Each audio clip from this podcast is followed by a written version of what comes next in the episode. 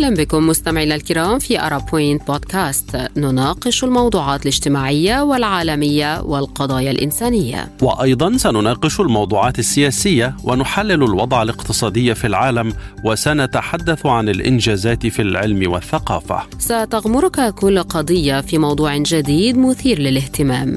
في الاستوديو معكم خالد عبد الجبار ونوران عطله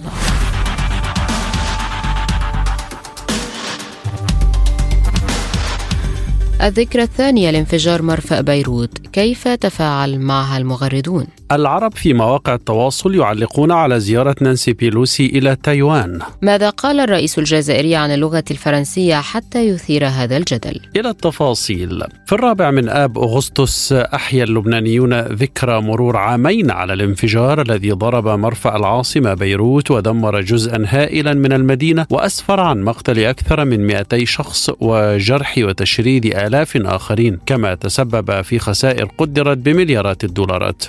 ولنتذكر سويا وسريعا يا خالد ما حدث. آه، منذ عامين هز العاصمة اللبنانية في الرابع من أغسطس عام 2020 ما يعتبر أحد أقوى الانفجارات غير النووية في العالم إثر اشتعال 2750 طن من مادة نترات الأمونيوم كانت مخزنة في مرفأ بيروت منذ سنوات. نعم ونأتي إلى 2022 رئاسة مجلس الوزراء في لبنان أعلنت في بيان لها إغلاق الإدارات والمؤسسات العامة في ذكرى فاجعة انفجار مرفأ بيروت وتنكيس الأعلام تضامنا مع عائلات الشهداء والجرحى. وتصدرت وسوم مثل انفجار مرفأ بيروت ولن ننسى الرابع من آب وسكوتنا جريمة. ما تداوله رواد مواقع التواصل الاجتماعي في لبنان والذي عبروا عن حزنهم جراء هذه المأساة ونشروا صورا وأسماء لضحايا الانفجار مطالبين بتحقيق العدالة ومحاسبة المسؤولين. ونشر مغردون كثيرون صورا وفيديوهات للانفجار وكتبوا تحتها عبارات مثل لن ننسى وأربعة آب شع نهار وغيرها. كتبت رابيا زياد تحت صورة لإحدى ضحايا المرفأ واسمها ليليان شعيتو خرجت لتشتري هدية لزوجها وكانت من ضحايا انفجار مرفأ بيروت. ليليان شعيتو لغاية اللحظة طريحة الفراش وشبه غائبة عن الحياة لكنها تشعر وتعاني بسبب حرمانها من طفلها. أي قانون أو أخلاق أو عرف يسمح لرجل أن يحرم أم من طفلها؟ أين رجال الدولة والدين والقانون من هذا الظلم؟ وكتبت ريان نمور تقول بعدني بتذكر الرجفة اللي هزت قلبي بها النهار أصعب وأبشع شعور ونهار بيمرق علينا كلنا خسرنا شيء بهاليوم. العدالة لضحايا انفجار مرفأ بيروت. وكتبت الفنانة نوال الزغبي تغريدة قالت فيها من يوم 4 آب 2020 ولبنان عم يموت كل يوم والآخر يوم بعمره رح يضل ناطر يعرف الحقيقة. انفجار مرفأ بيروت أكبر جريمة ارتكبت بحق الشعب بينما كتبت مريم فارس صار مارق سنتين على انفجار مرفأ بيروت. سنتين ولهاللحظة ما عرفنا يلي انقتل اللي انقتل واللي تيتم اللي تيتم واللي ترمل واللي انصاب واللي انتهجر واللي واللي. شو ناطرين اللي تخبروا الحقيقة عيب؟ وكتب سلمان أنداري نحن اليوم في حداد تام وغارقون في حزن كبير. سنتان على انفجار مرفأ بيروت على جريمة فساد وإهمال انفجرت مدينة بوجهنا راح ضحيتها المئات. هذه القضية تركت جراحا مفتوحة وندوبا لن تندمل أبدا. العدالة المحاسبة والحقيقة هي الثلاثية التي يجب ألا يتوقف أي لبناني عن المطالبة بها. وكتب روني كامل لا يزال التحقيق مستمرا في انفجار مرفأ بيروت ولا يزال الجرح ينزف والعين تدمع فلا بد للعدالة أن تنتصر مهما طال الزمن وحاول المسؤولون طمس الحقيقة. كل يعني كل. ينادون بالحقيقة وهم يعملون على قتلها كي لا تدينهم. العدالة آتية مهما طال إجرامهم. آه يعني بداية آلاف من أهالي آه الضحايا ضحايا انفجار مرفأ بيروت والمواطنين اللبنانيين وصلوا بمسيرة من أمام قصر العدل في بيروت إلى هنا حيث نحن أمام المرفأ. وللصدفة طبعت ذكرى أخرى في الرابع من آب من هذا العام.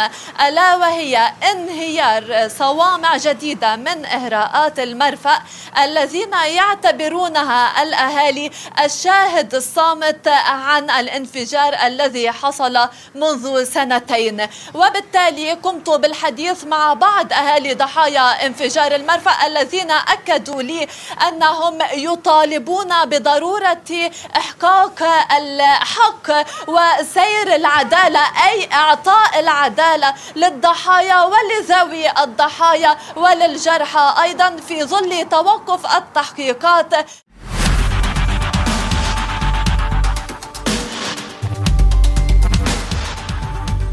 أثارت الأنباء عن الزيارة التي قامت بها نانسي بيلوسي رئيسة مجلس النواب الأمريكي الثلاثاء الماضي لتايوان جدلا واسعا وسخرية على مواقع التواصل الاجتماعي في عدد من الدول العربية. الأنباء عن زيارة بيلوسي لتايوان وما تلاها من تهديد صيني بالرد أثارت تفاعلا كبيرا من المغردين العرب الذين حاولوا تفسير وتحليل ما حدث والتنبؤ بتداعيات محتملة لهذه الزيارة. وقد أبدى كثيرون خوفهم من أن تؤدي الزيارة إلى تصعيد عسكري بين بين الولايات المتحدة والصين مما قد يتسبب بحرب عالمية ثالثة. فكتب صبحي مثلا يقول العالم على بعد خطوات من حرب عالمية كلها ساعة أو اثنين وتبدأ. وكتب عبد الرحمن غلاب من اليمن هل ستكون بيلوسي هي ناقة البسوس لبني بكر التي قتلها كليب بن تغلب؟ في إشارة طبعا إلى حرب البسوس الشهيرة في التاريخ العربي. ورد عليهم عمر توقعي لا حرب عالمية ثالثة وإذا خاب توقعي كالعادة وشبت عاد الله يرحمنا برحمته. وحاول بعض المغردين تحليل ما حدث مثل حمود النوفلي الذي كتب يقول ما يحدث من أزمة هو استفزاز أمريكا للصين من أجل احتلال تايوان. الهدف منه حشد التأييد العالمي بعقوبات دولية ضد الصين من أجل وقف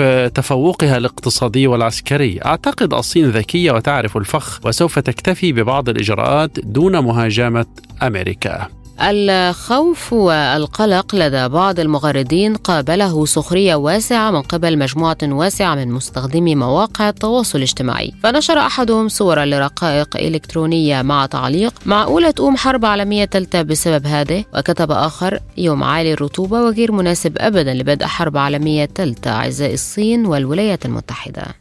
على مدار الأسبوعين اللي فاتوا رجعت أزمة تايوان من تاني تتفاقم عالميا والسبب هو احتمالية زيارة رئيسة مجلس النواب الأمريكي نانسي بيلوسي لتايوان. الزيارة اللي لحد وقت تصوير الحلقة دي مفيش عليها تأكيد رسمي أو نفي من الجانب الأمريكي لكن على الجانب الآخر شايفين تحذيرات وتحذيرات قوية جدا من الصين. إن لو نانسي بيلوسي قربت من تايوان فالجيش الصيني مش هيقف يتفرج وساعتها العواقب هتكون وخيمة جدا. حتى الرئيس الصيني من كام يوم في مكالمة مع الرئيس الأمريكي حذروا من اللعب بالنار. تايوان خط أحمر. فإيه بقى الحوار ده؟ واشمعنى الدنيا مقلوبة على نانسي بيلوسي تحديدا؟ هو ده اللي هنعرفه في حلقة النهارده اللي هتكون سريعة كده نلم فيها اللي بيحصل في الأسبوعين اللي فاتوا لحد ما نشوف النتيجة بكرة هترسى على إيه.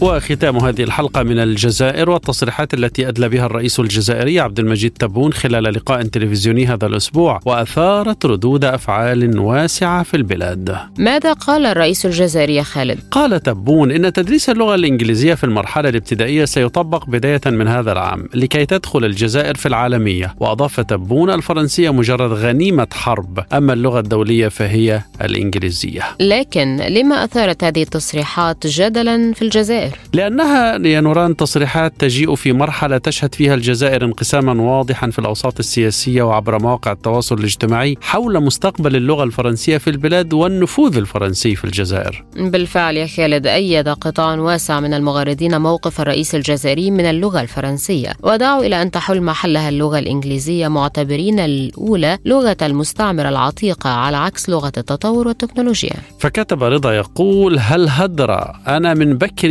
نقول اللغة الفرنسية غنيمة حرب واستفدنا منها وقت مضى لكن اليوم لازم نمشي مع التكنولوجيا والعلم وندخل العالمية. وفي المقابل اعتبر آخرون الإنجليزية لغة استعمارية أيضا رافضين حجة تفضيل على الفرنسية مثل فاطمة التي كتبت أيعقل أن يخطب رئيسكم للشعب. يقول له أن اللغة الإنجليزية البريطانية هي لغة العالم وعن الفرنسية هي غنيمة حرب. أليست الإنجليزية هي الأخرى لغة استعمارية وغنيمة حرب؟ مثلها مثل فرنسا الاستعمارية. الاستعمارية المتعاونون معها إلى يومنا هذا. ألم تستعمر بريطانيا تقريبا كل دول القارة الخمس؟ واعتبر بعض المغردين التصريحات بداية لتحييد النفوذ الفرنسي في البلاد إلا أن آخرين رفضوا تلك التحليلات وأشاروا إلى أن العلاقة السياسية الوثيقة بين البلدين حقيقة لا مفر منها. وذلك مثل بلقيس شريف التي كتبت تقول هناك من لا يزال يمني النفس بقطع العلاقات الجزائرية مع فرنسا فننتقد كلام الرئيس حول كون اللغة الفرنسية غنيمة حرب مع أنها في الواقع حقيقة لا مفر منها. قلتها مرارا العلاقات الجزائرية الفرنسية مثل العلاقات الزوجية. النهار كامل معارك طاحنة بين الزوجين وفي آخر اليوم يتقاسمان الفراش. الله يطبق لأن باش تدخل الجزائر في العالمية الفرنسية غنيمة حرب ولكن اللغة اللغة الدولية هي هي الإنجليزية. يكون تعديل حكومي طبيعي يعني كل حكومة في العالم يجي بعد ظرف زمني وين تتطلب تعديل. لازم الشيء اللي التزمنا به يتطبق. يعني ما عندناش الحق نديروا عرض عسكري. ما عندناش الحق نبينوا اللحمة اللي موجودة بين الجيش والشعب لأنه جيش أمة. عندنا أكثر من القدرة عندنا المصداقية. الأسرة العربية تجتمع في الجزائر والجزائر أولى بجمع الشمل.